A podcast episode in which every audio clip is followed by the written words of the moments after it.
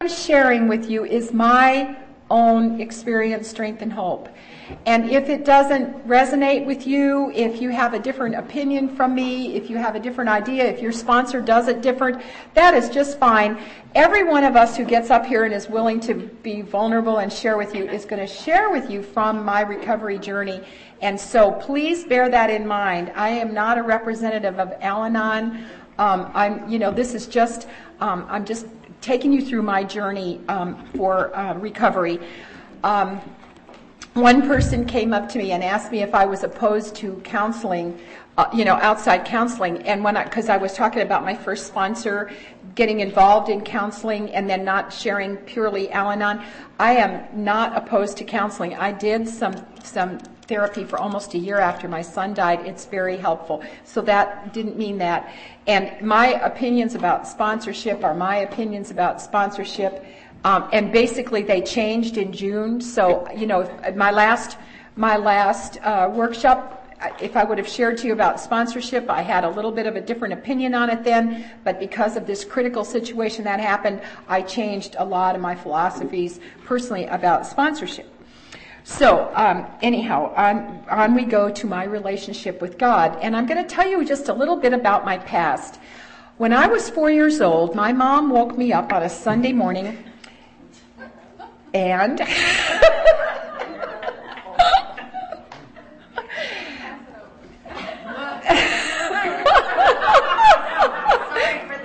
oh, that's funny. And in case you didn't know, her apple made its way all the way across here. Anyhow, when I was four years old, my mother woke me up on a Sunday morning and she says, Your Auntie Annie is going to raise you to be a Catholic. And so I got, I was dressed and I was sent out the back door across the alley um, to my Auntie Annie's house. And my aunt took me to church until I was um, 11 or 12 years old, and we moved to the suburbs. But every single morning, no matter what, on Sunday, we went to church because my Auntie Annie was like the Murphy's Oil soap lady. I mean, she was really dedicated to the holy water and, and you know, making sure that the varnished bench, benches were highly polished and she was one of the ladies who dusted the stations of the cross and I'm not putting that down or making a joke out of it. She was really, I mean, she was a dedicated, trusted servant in the Catholic Church. And so uh, consequently, once Auntie Annie made a decision that she was going to raise me Catholic, I mean, I was a Catholic. so I went to church, and you know, a little girl, I, it was confusing. Um, I didn't know if God lived in the box. I was very curious to know whether the nuns had hair. I, I, wanted to know whether they had handbags or if everything they owned were in these pockets. I wondered if they wore pantyhose. Um, I wanted to look under their dress, I, you know, and see if what they looked like, if they had legs, or, you know, it was just such a curious thing to me. And so, and, and I loved the, the garments that the priests wore, and I loved, I went to a church that was very much like a cathedral. It was in, in Chicago, it was marble and gold and very ornate. It was so beautiful. And it was back when they said the, the, the masses in Latin. Um, and so it was a, it was a very ritualistic thing. However, I'd get home, and then what would end up happening is, um, my mom and dad didn't believe in any church, didn't have a, a, God as far as I knew. And the way that I was controlled sometimes, because I was such a self willed child, was uh, my mother would say, If you do that again, God will get you. And then I'd come home and I'd say, Oh, mom, look, I fell off my bicycle. And she'd say, That's what God did to you for hitting your sister yesterday. So that's how it was used in my house. So then I'd go to church on Sunday and, you know, there was all this, all this ceremony around it all.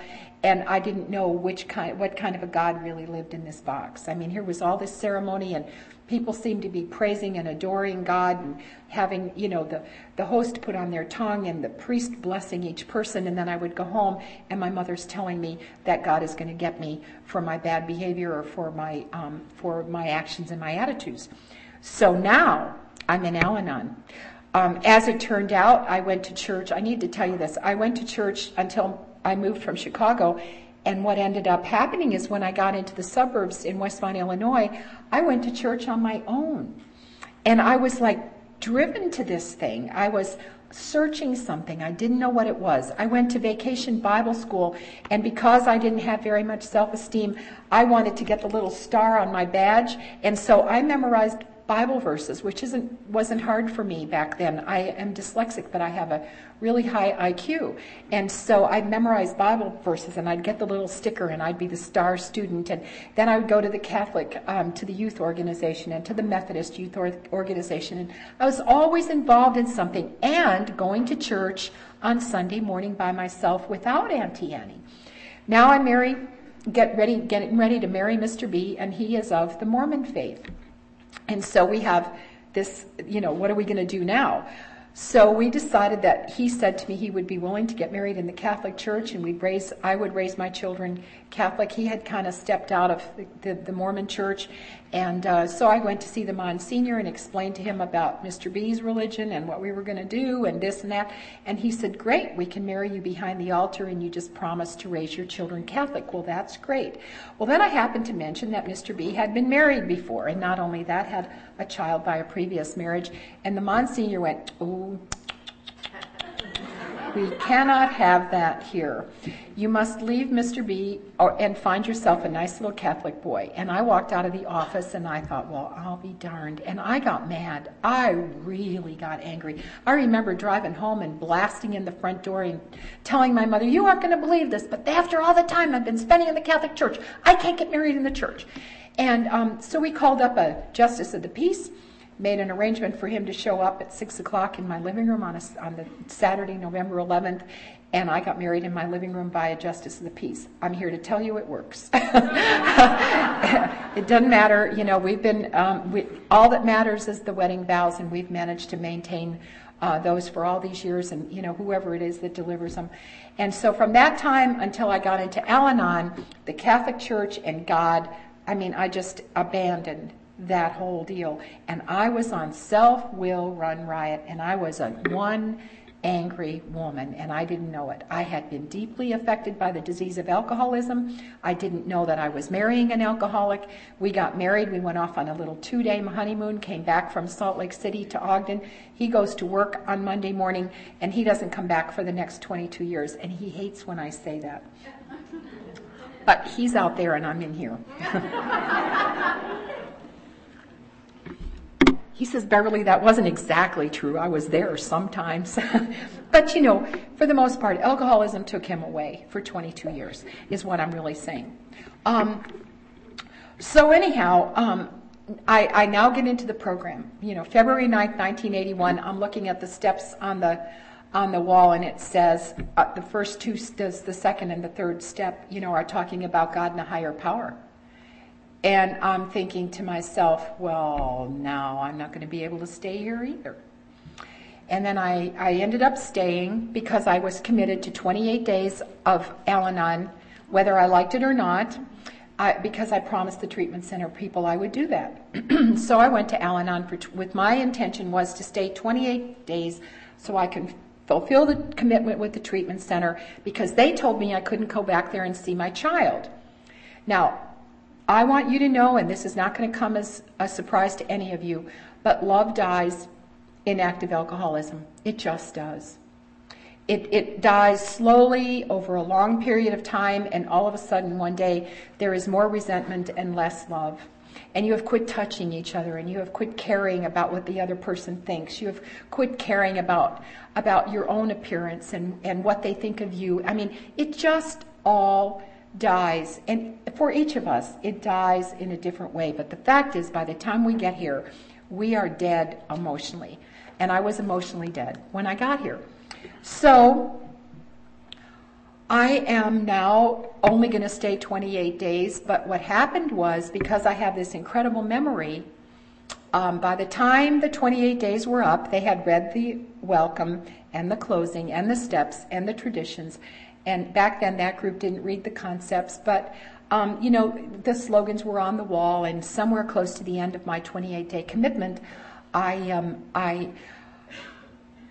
am sitting in the meeting and I'm listening to them read the opening or the closing, and somebody missed a word, and I thought, oh, I know that word.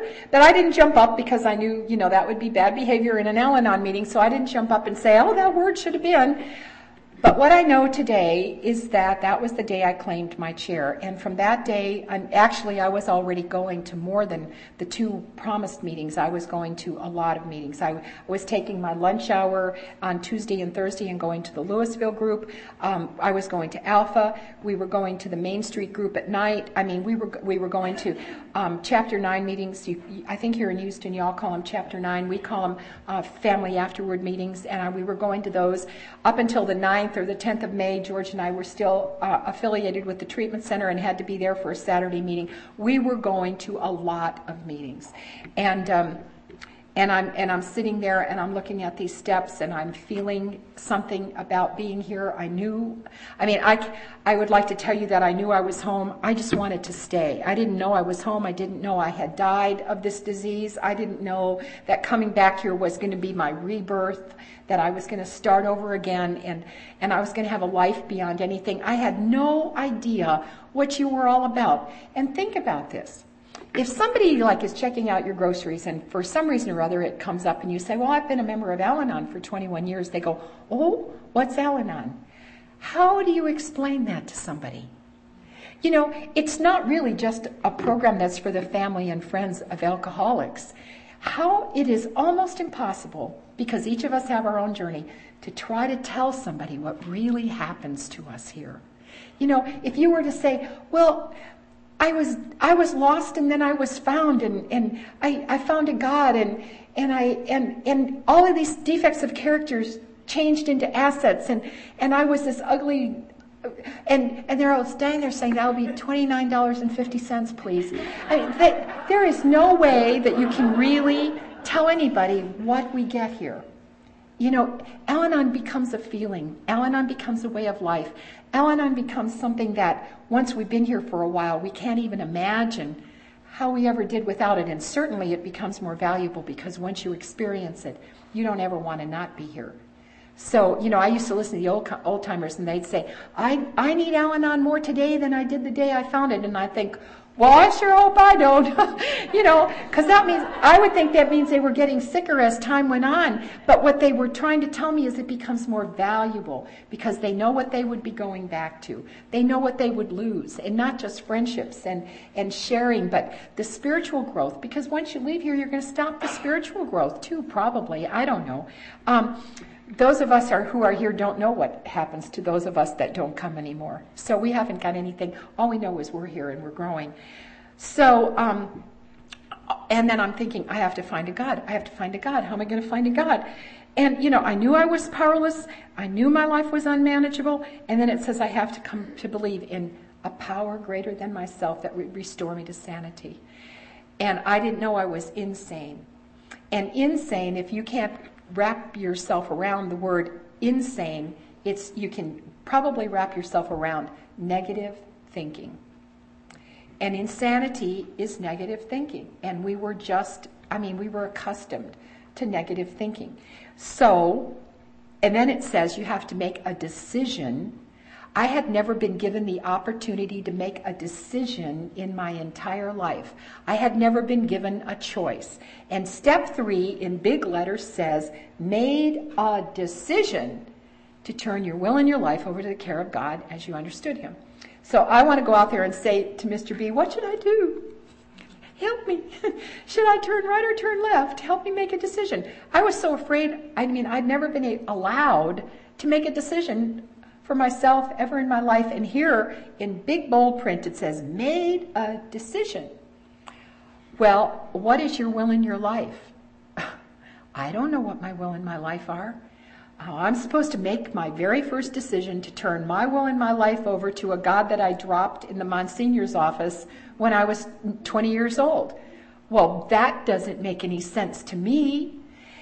And so my son, Steve, who was in the program at the time, he had um, some sobriety, and he was one of those know-it-all kids because he was hanging around with people like Bob White. And um, and I mean, he just th- thought he knew everything, and he was hanging around at you know at Marceline and Bob's house, and he and with Jerry and Bobby and and Albert, and we had giants in Dallas, and my kid is in the thick of them, and they're, and he's he's running he's running with Bob B, and I mean he's just in the thick of recovery, and he's growing. I mean, I could see the spiritual change happen to him. I saw it happen. I didn't know what it was, but I saw the day it happened to him.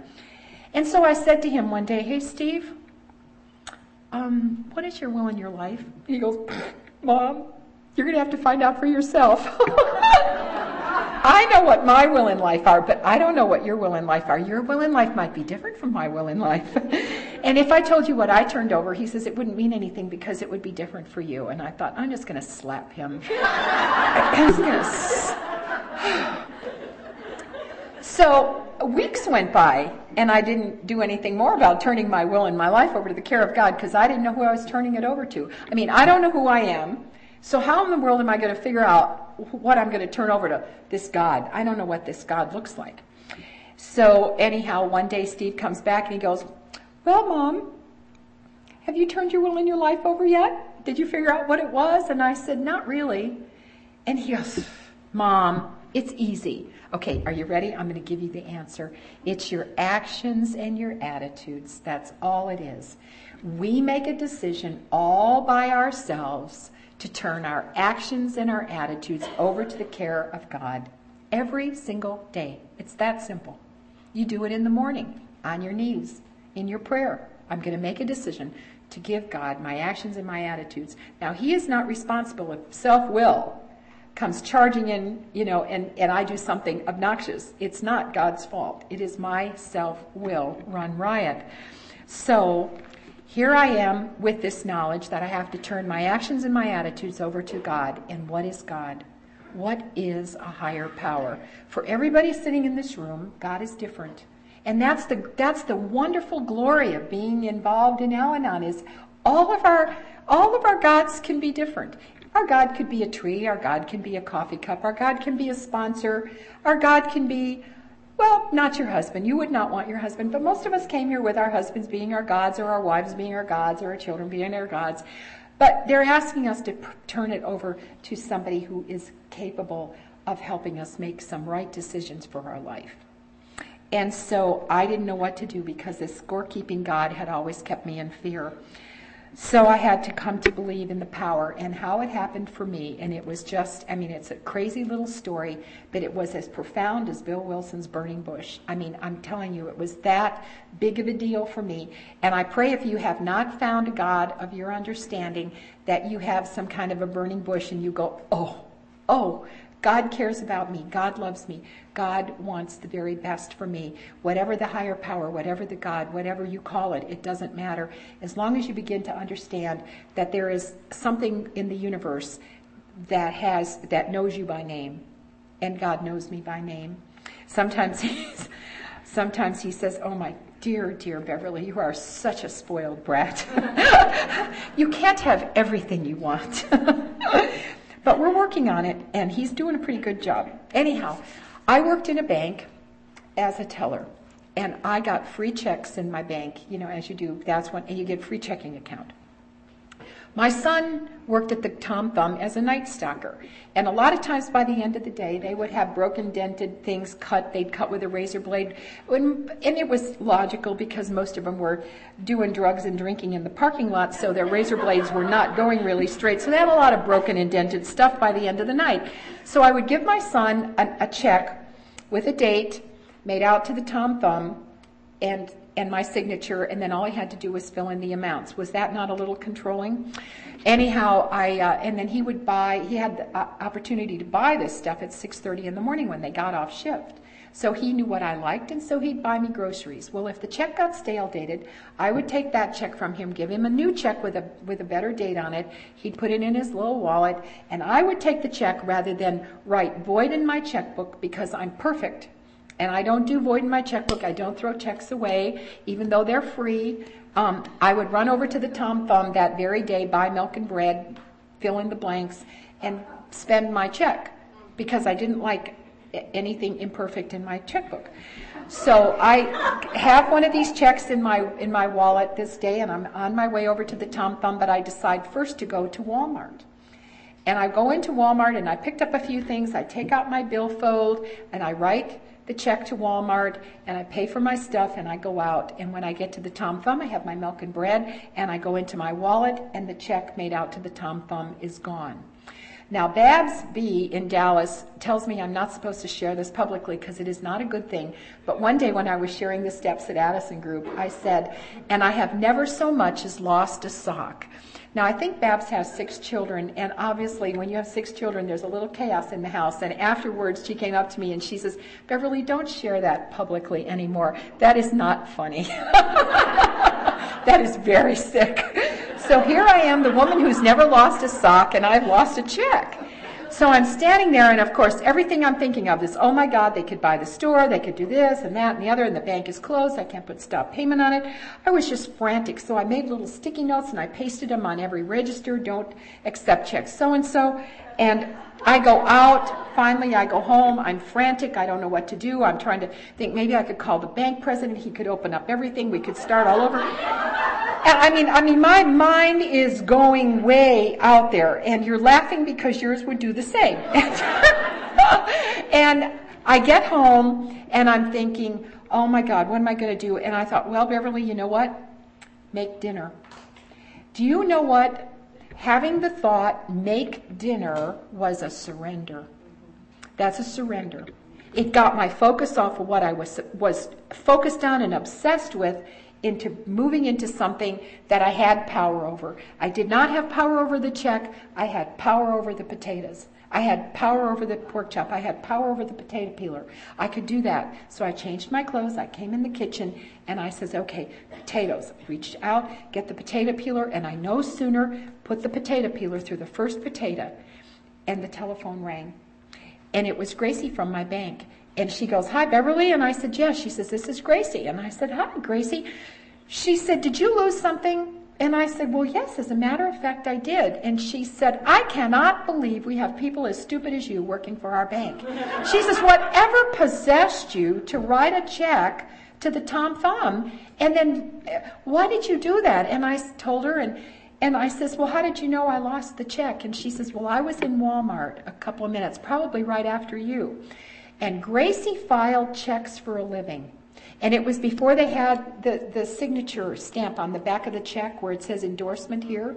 It was just a plain white piece of paper. It was pictured, you know, pictures on the front, but it was plain white on the back. And Gracie used to take checks and match the signature to the signature card in these long boxes. And Gracie had done that for 15 years. All day long, she put signature checks in the signature boxes and checked and verified the signatures. And when she saw that piece of paper, it was upside down on the floor in the Walmart by the register. She says to herself, That looks like a check. And she bent over and picked it up. And when she called me and told me she had found my check, I knew that God knew my name. And I literally slid down my cabinet onto my kitchen floor and I cried. And I cried and I cried and I cried because I had been asking God for a burning bush. Show me something big enough that I can see you. It, you know, something where I really know it's you and me. That there couldn't be any confusion that you knew my name. And I mean, that was as big of a burning bush as you could possibly get. And I slid down on the floor. And as I sat there thinking to myself, how much, uh, how, how, can you imagine the coincidence in that, that Gracie would be the next person in line and find my check. And then all of a sudden I began to think, I don't think this. God is showing me himself even further. He says, but look at this, Beverly. And I get to thinking to my, you know, inside of me, I'm thinking, I never made a call about Al Anon. I never, we never made a call about Alcoholics Anonymous. And we had two kids in recovery. I'm in Al Anon. He's in, in AA. And we never made a phone call. We didn't even know we had alcoholism. And it was because God sent an employee of my bank to me, and she had been missing for a couple of days. And God has come to come, come to get every one of you, whether it's through a public service announcement from the Al-Anon service office on your television set, if it's an employee, if it's a poster in your children's school, if it's a member of Alcoholics Anonymous that lives across the street. Every single one of us, at some point in time, was given the message about recovery.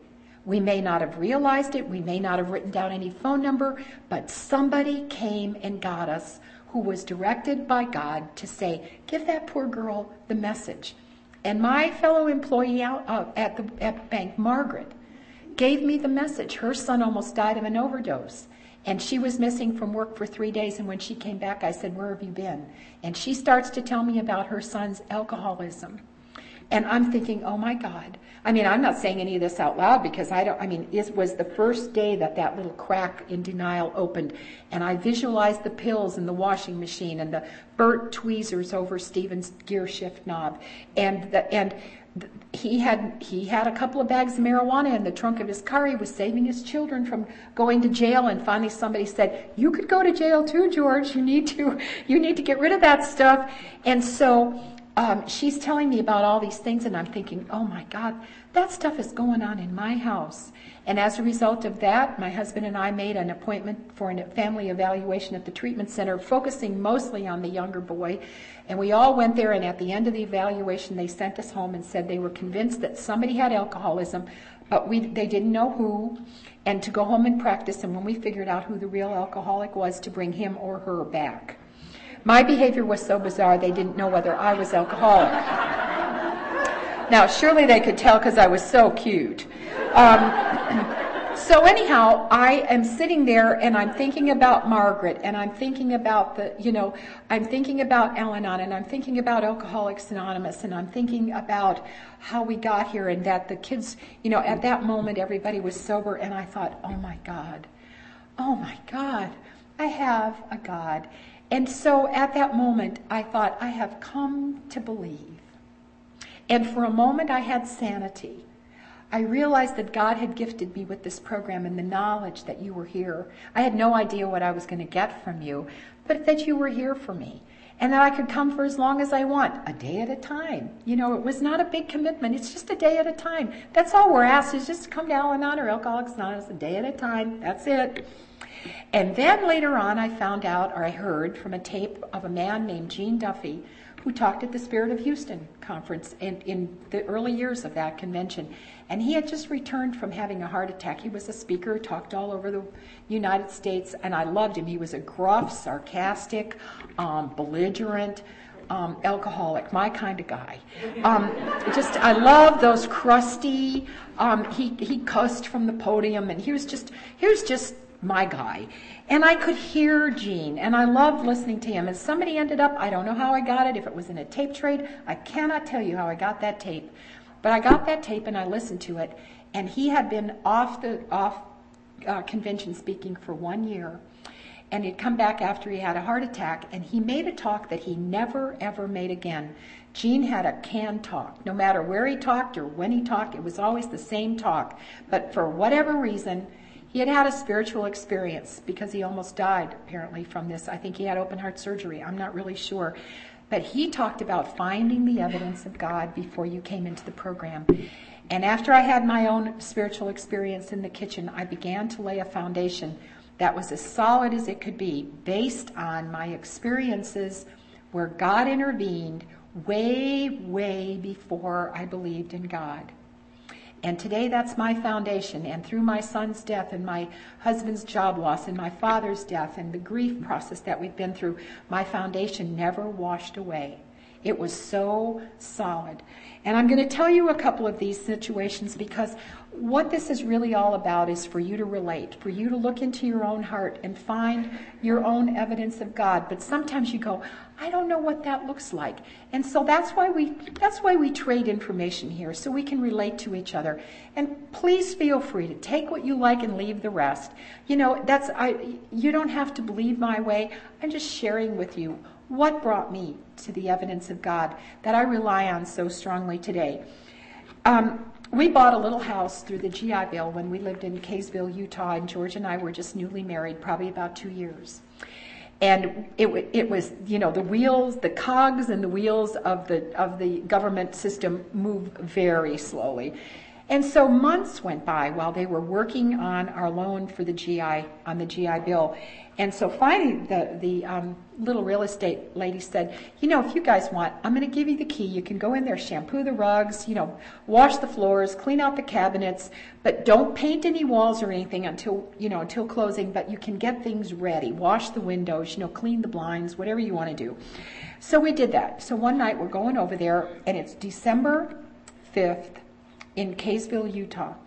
And we had been there all night. We packed a little lunch and had a picnic and he had a few beers and we shampooed the rugs and cleaned some things up and had enjoyed the evening and it was very late when we got home and i don't know why it is why he did this but he put both of the kids in the front seat of my old pickup truck and i had an old chevrolet pickup truck and i don't know what year it was but it was you know a, maybe a 60 or something but it was way back when the shift was on the steering wheel and you had a manual choke and so he's got a brand new company car, a station wagon, and he takes off in front of me, and I'm following behind, and this truck is kind of sputtering a little bit the way a cold vehicle back then did.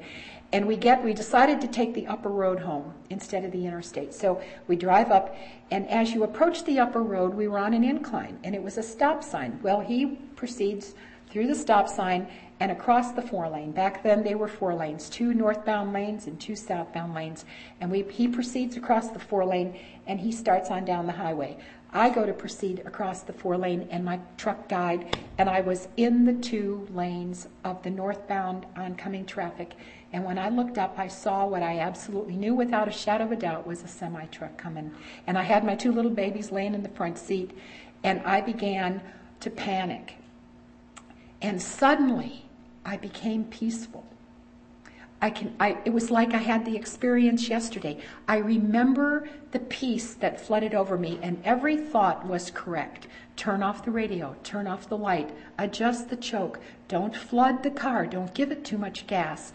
Be really careful when you turn it on. I could hear these simple instructions. I heard them. I heard him like, and I know today that God had moved into the front seat of my car and he was giving me directions and I tried that old truck again and, and it started up and when I went to start again, it died again. And I thought, then the next thought was, don't flood it. Don't get excited. I'm looking. The truck is coming closer. The, the lights are getting bigger. I, the babies are there. All these thoughts. And you know, all of this is happening in a flash.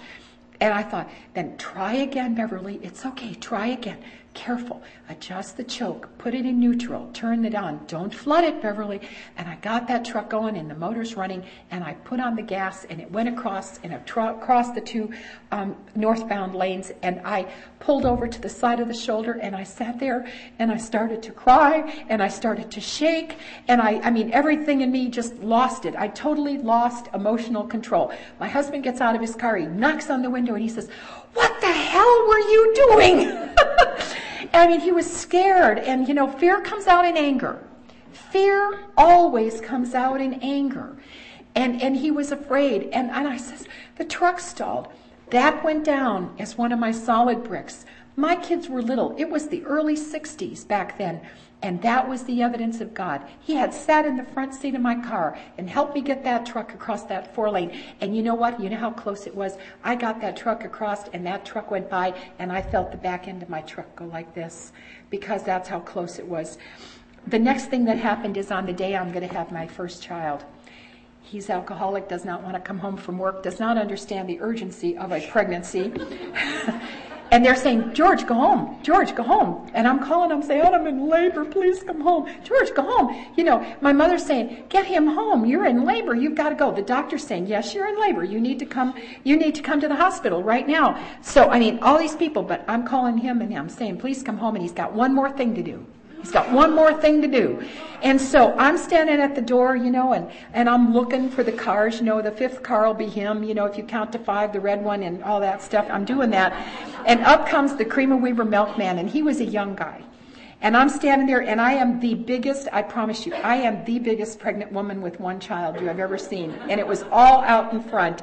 And I'm standing there, and I'm, and, you know, I guess I must have looked frantic to the Cream O'Weber milkman, and there's a screen there, and he's got the little milk in the metal container. And he comes up to the door, and, and I open the door, and I took it, and he says, Oh my God, are you okay? And I said, I'm going to have a baby, and my husband won't come home from work. and he said, Well, you know what, lady? I've got five little children. And he says, and, and I, I'm going to tell you something. If your husband's not here in five minutes, you're going to the hospital in a milk truck. Now, I did not have to go to the hospital in a milk truck because Mr. B did, in fact, show up in that five minute period of time. But the fact is, God sent me somebody to take me to the hospital to deliver my baby. And, and it was like I was assured that I wasn't going to be all by myself. And so that was the evidence of God. Okay.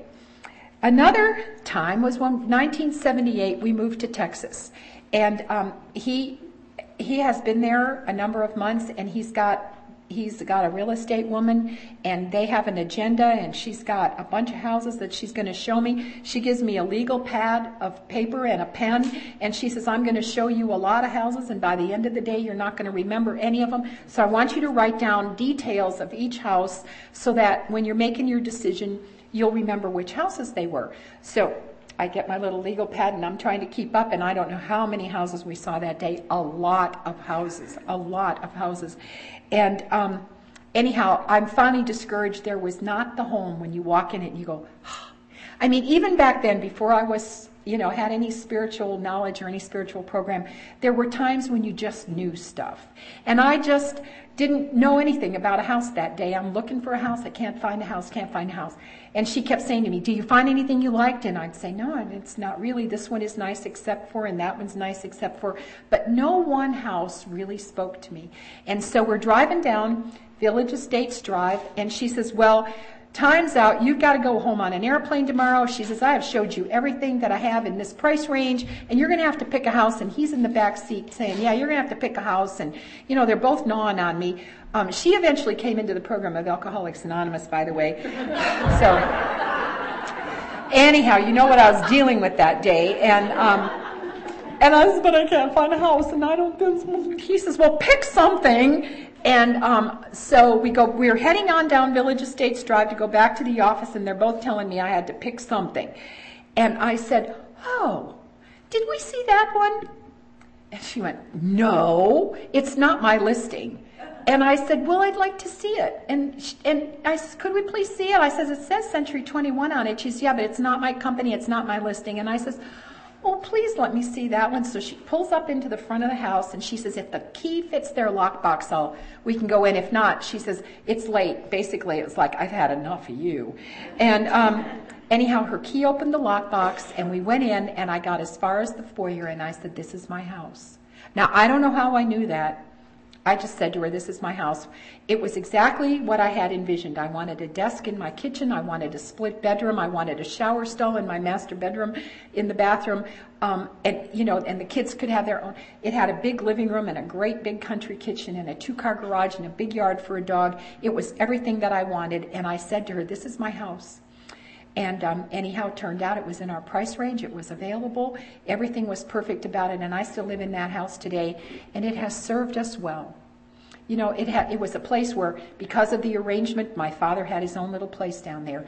It was a place where the kids could be. It now holds our business, you know, and and um, it, it, the big backyard has held two great big dogs, and you know, the golden retriever just absolutely loves that yard. That it, I planted some seeds, and they grew into trees huge, huge trees.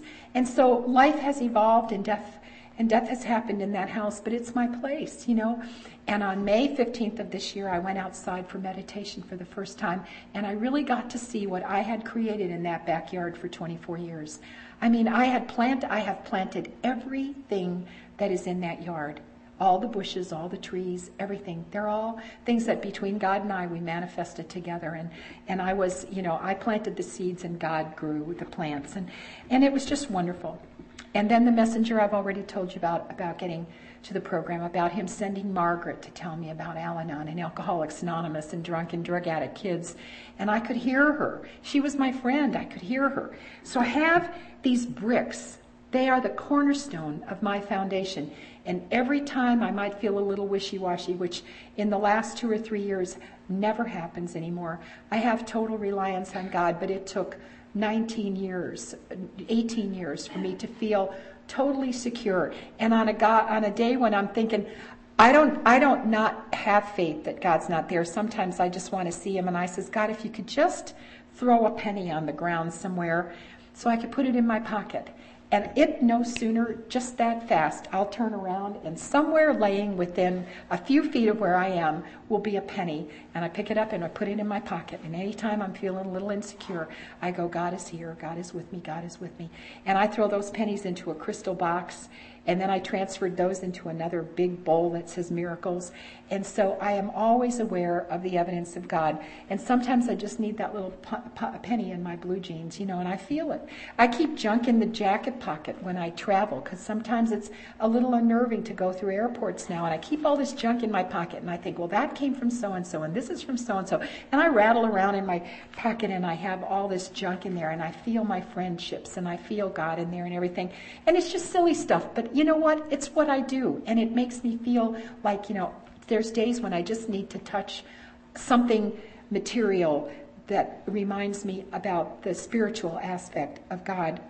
so, that was my path. And it you know and then my son I, I, found out that my well we got my dad in october in september of 1988 in october of 1988 my son called and, and he had been in the hospital for 10 days. He says i'm in full-blown aids and i'm going to die. They said i won't live a year.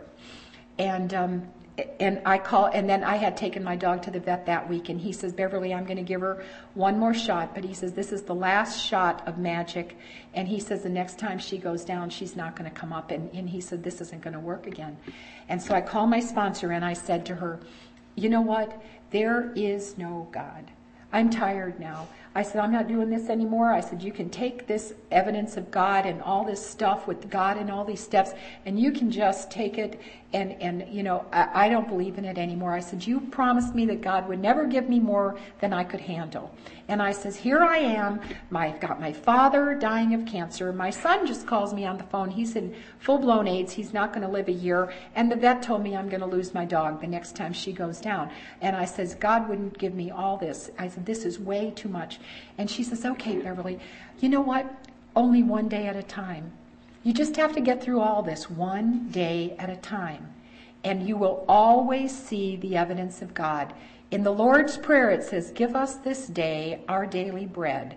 And I am here to tell you, from the day that I got that phone call until the day that I called that sponsor and she told me what to do, there has never been a day when I have not seen the evidence of daily bread. And this gal that I'm sponsoring, that I'm telling you is told you is losing her husband. I talk to her every single day, and I see the evidence of the grace of God through the daily bread, which are the people hospice, a, a nurse with coffee, a brother who came, and then he, then the wife of the brother came, and and the friends come, and the cards come, and the flowers come, and and you know just this. All of a sudden, you just you know, she brought him home from the hospital a couple of days ago, and he you know to die and she brought him home and some friends gathered and i says how are you doing? And she says beverly i wish you could be here. She says i am watching a miracle. And here was this man laying in the hospital you know just hadn't eaten or anything for four or five days. And she said somebody come in with a sack of ribs. And he sat down there and said maybe i'll have just one. And they're she says they're laughing and she says and i see a smile on my husband's face and it doesn't mean he's going to live. I mean, he is dying. There's no way. But be, when, when two or more of us are gathered, we bring life even when there is dying. And that's what happened to me. People, people loved me and cared for me, and things happened all through that period of time where the evidence of God was there. He didn't cause my son to have AIDS. He didn't cause my dog to grow old. He didn't cause my, my father to have multiple myeloma. But what he says, and I heard this through another speaker, is he will receive them, and in the meantime, I will give you daily bread. And that's the promise that I got. It wasn't going to mean that I was going to cure my dad, cure my husband, make my dog back to being just a puppy, but I was going to get daily bread. And, and that's exactly what happened. But what the sponsor says is, I don't believe in that journal you write in, but she says, as long as you do that every day, that's fine with me. But at the top of the page, I want you to write something you're grateful for or somehow that you have seen the grace of God manifested in your life that day. And I began to do that. She says, I don't want you to write another thing on that page until you write down how you have seen God work in your life that day. And I promise you that that is how I got through the, the, the next um, from 1988 until 1993 was to become acutely aware of how God was working in my life. It wasn't to throw God away and say, No God that would love me would do this to me, because God didn't do it to me. He asked me to participate. He loved me so much, He gave, he gave me the opportunity to participate in my father's life, in my son's life, in my dog's life. I mean, we are given wonderful opportunities. And so the dog came first, and I held the dog, and I felt her life go away. And I walked out of there knowing that if I could hold that dog while she died, I was capable of holding my father and my son. And that was the gift I got that day. God is so good to us here. But we have to learn to look. Look for the ways that God manifests himself in, in our life and how he's telling us, I'm here, I'm here, I love you, I know your name. And that's how it goes. So, in, the, in, in finding a God, we, we are gaining spirit, spirituality. We have to understand the importance of ritual of doing the same thing over and over as far as our spiritual life. To take time every day to acknowledge a God of our understanding. To take a moment every day to get on our knees. And I roughhouse, after I pray and meditate, Logan, I, always say to her, get in your corner, and she lays on the corner of my bed. She's 80 pounds, and she's just a wonderful big old fuzzy dog. And some of you have met Logan. She comes to some conferences with us. And anyhow, she lays there, and when we're done, I, I put my book bag down, this is my book, and I go over there and I say, I'm going to get you. And then we do scratch and rub and poke and snarl and blow snot and just do all kinds of stuff. And then I go, shh, I have to pray. And that dog lay in the middle of whatever pose she's in. She lays there like, you know, like a statue.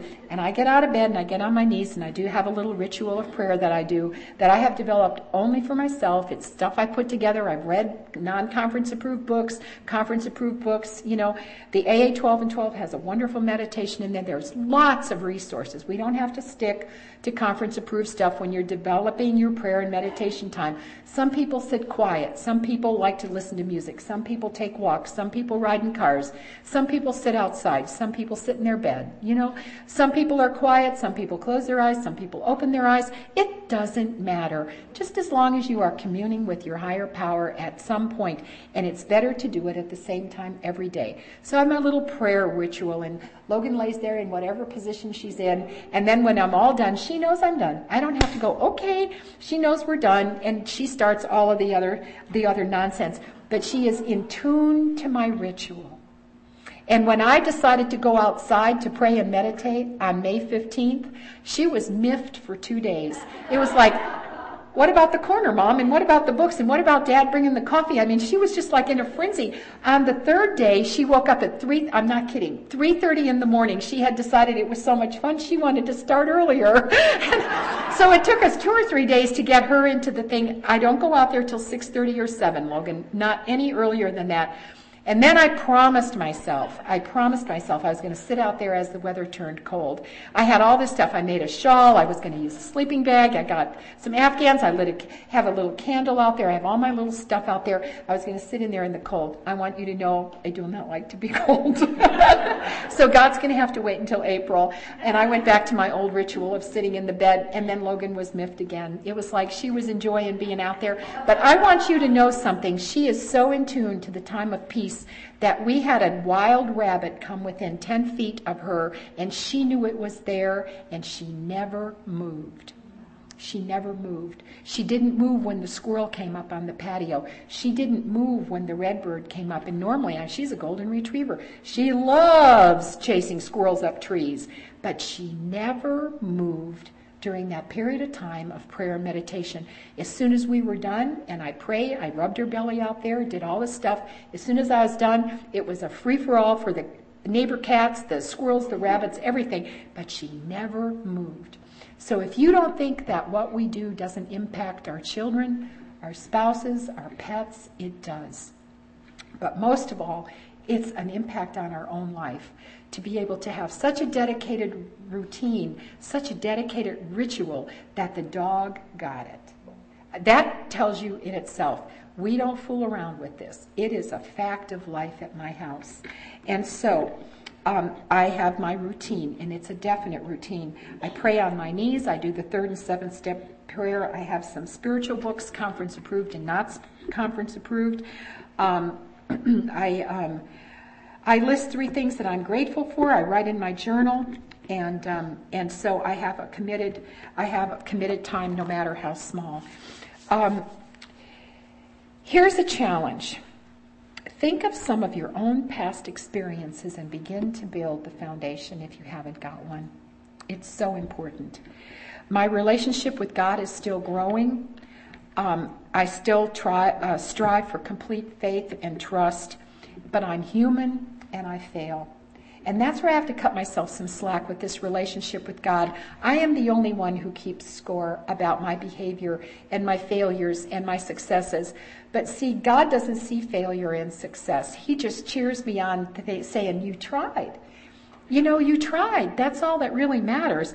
I'm the one who judges me. My self worth, my self value is is tied up in the tasks in in and and so I have to quit judging I have to quit judging my life because I can't see me the way God sees me. He sees what we have heard before the tapestry. He sees the front of the picture. I see all the knots and tangles and untied pieces and the goofy colors that don't seem to blend, but God sees the front and he sees how it's all unfolding and he is so happy with me for just trying.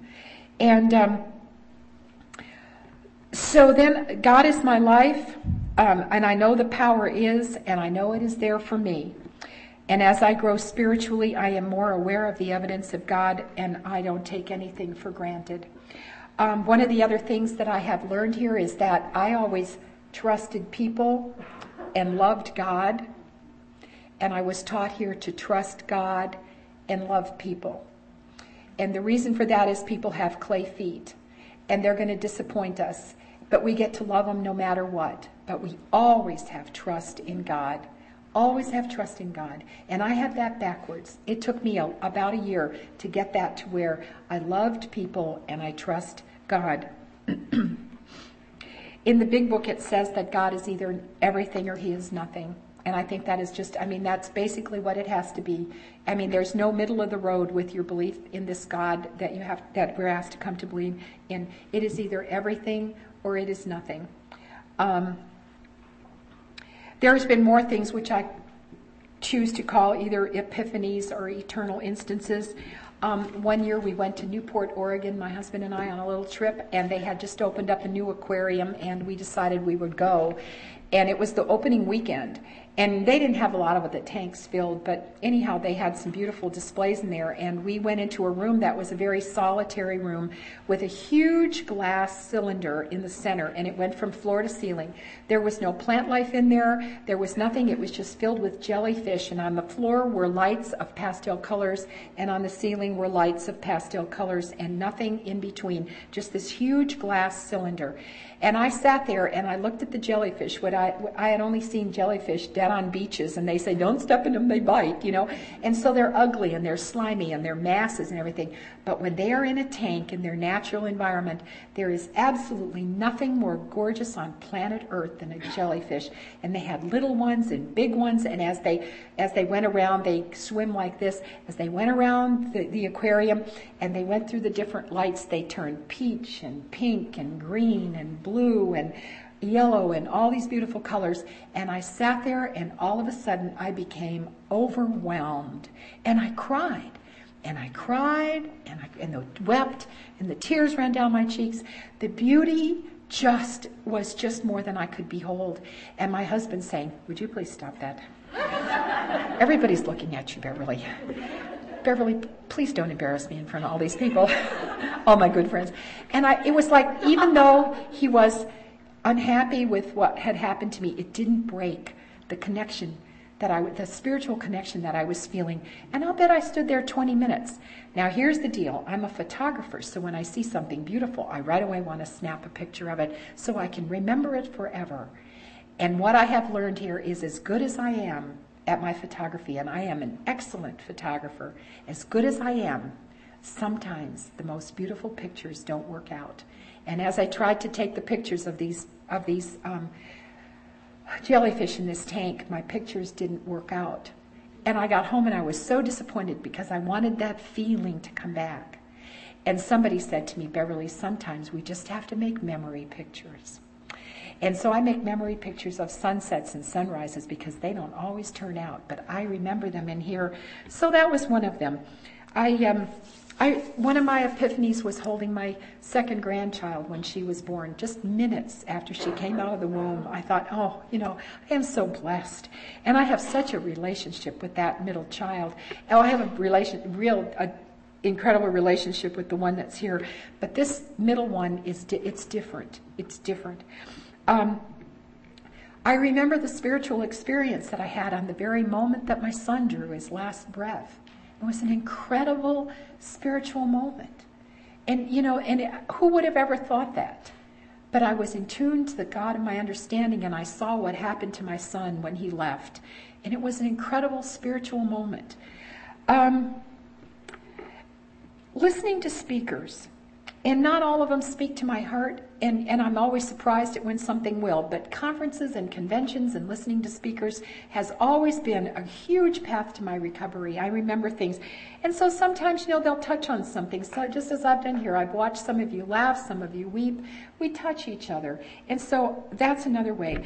I remember the day that I went and picked out Logan. She was only two days old, and they painted this fingernail, and um, that was that was my Logan. They ended up. She was the biggest dog in the litter, not the biggest female, but the biggest dog. And we got to have visitation and we watched her grow and we finally were able to pick her up on her eighth week and, and bring her home. They, they, um, said that a dog becomes a dog the last two weeks that they're with the mother, and so they have to be with them until they're eight weeks. And and I couldn't hardly wait to get her, but you know she's just been magnificent. So I was there and I picked out this puppy. There was a day when I'm driving in my car, and Sarah is a little girl, and we had her a lot when Scott was dying. And she has the longest brown eyelashes and huge, big brown eyes you've ever seen. She's Beautiful little girl. Anyhow, she's sitting in the car and she's got the safety belt on and the sunroof is open and we're driving. She loves Michael Crawford and he all the songs from the Phantom of the Opera and from a time that she was little, we would play Michael Crawford and sing the songs to the Phantom of the Opera and it was just wonderful. And and one day we're driving down the road and I look at this little girl and I see those long eyelashes and the beauty in her face and I had this feeling of love come into my being, and I never realized I was so capable of loving anybody that deeply. I loved that little girl. And I looked at her and I, you know, it was just, it just, it just overwhelmed me how much I loved that little girl. And then a few days later, we were driving down the road again, and I had fixed her a peanut butter and jelly sandwich and threw her in the front seat. And I says, "Here, eat while we're driving." And she ate and got half a sandwich done, and she goes, "Nanny, I'm not very hungry for this other half." Now this is so unlike me. I said, "Oh, that's okay." And I reach over, I grab the other half a sandwich, and I throw it out the sunroof.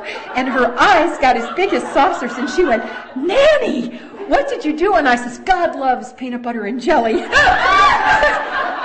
Can you imagine? I'm the woman who has been eating for the starving children in China, and I throw a half of a peanut butter and jelly sandwich out the sunroof of the car. And so I, she was like in awe, you know, that I did that. And um, I have always been moved to tears when somebody sings Amazing Grace. But I want you to know that uh, in September, I was at a, convent, a women's convention, and a Native American woman sang Amazing Grace in Navajo. And I want you to know I've never seen or heard anything so beautiful because she did kind of a sign language with it. And I, the hairs stood up and my tears were flowing down.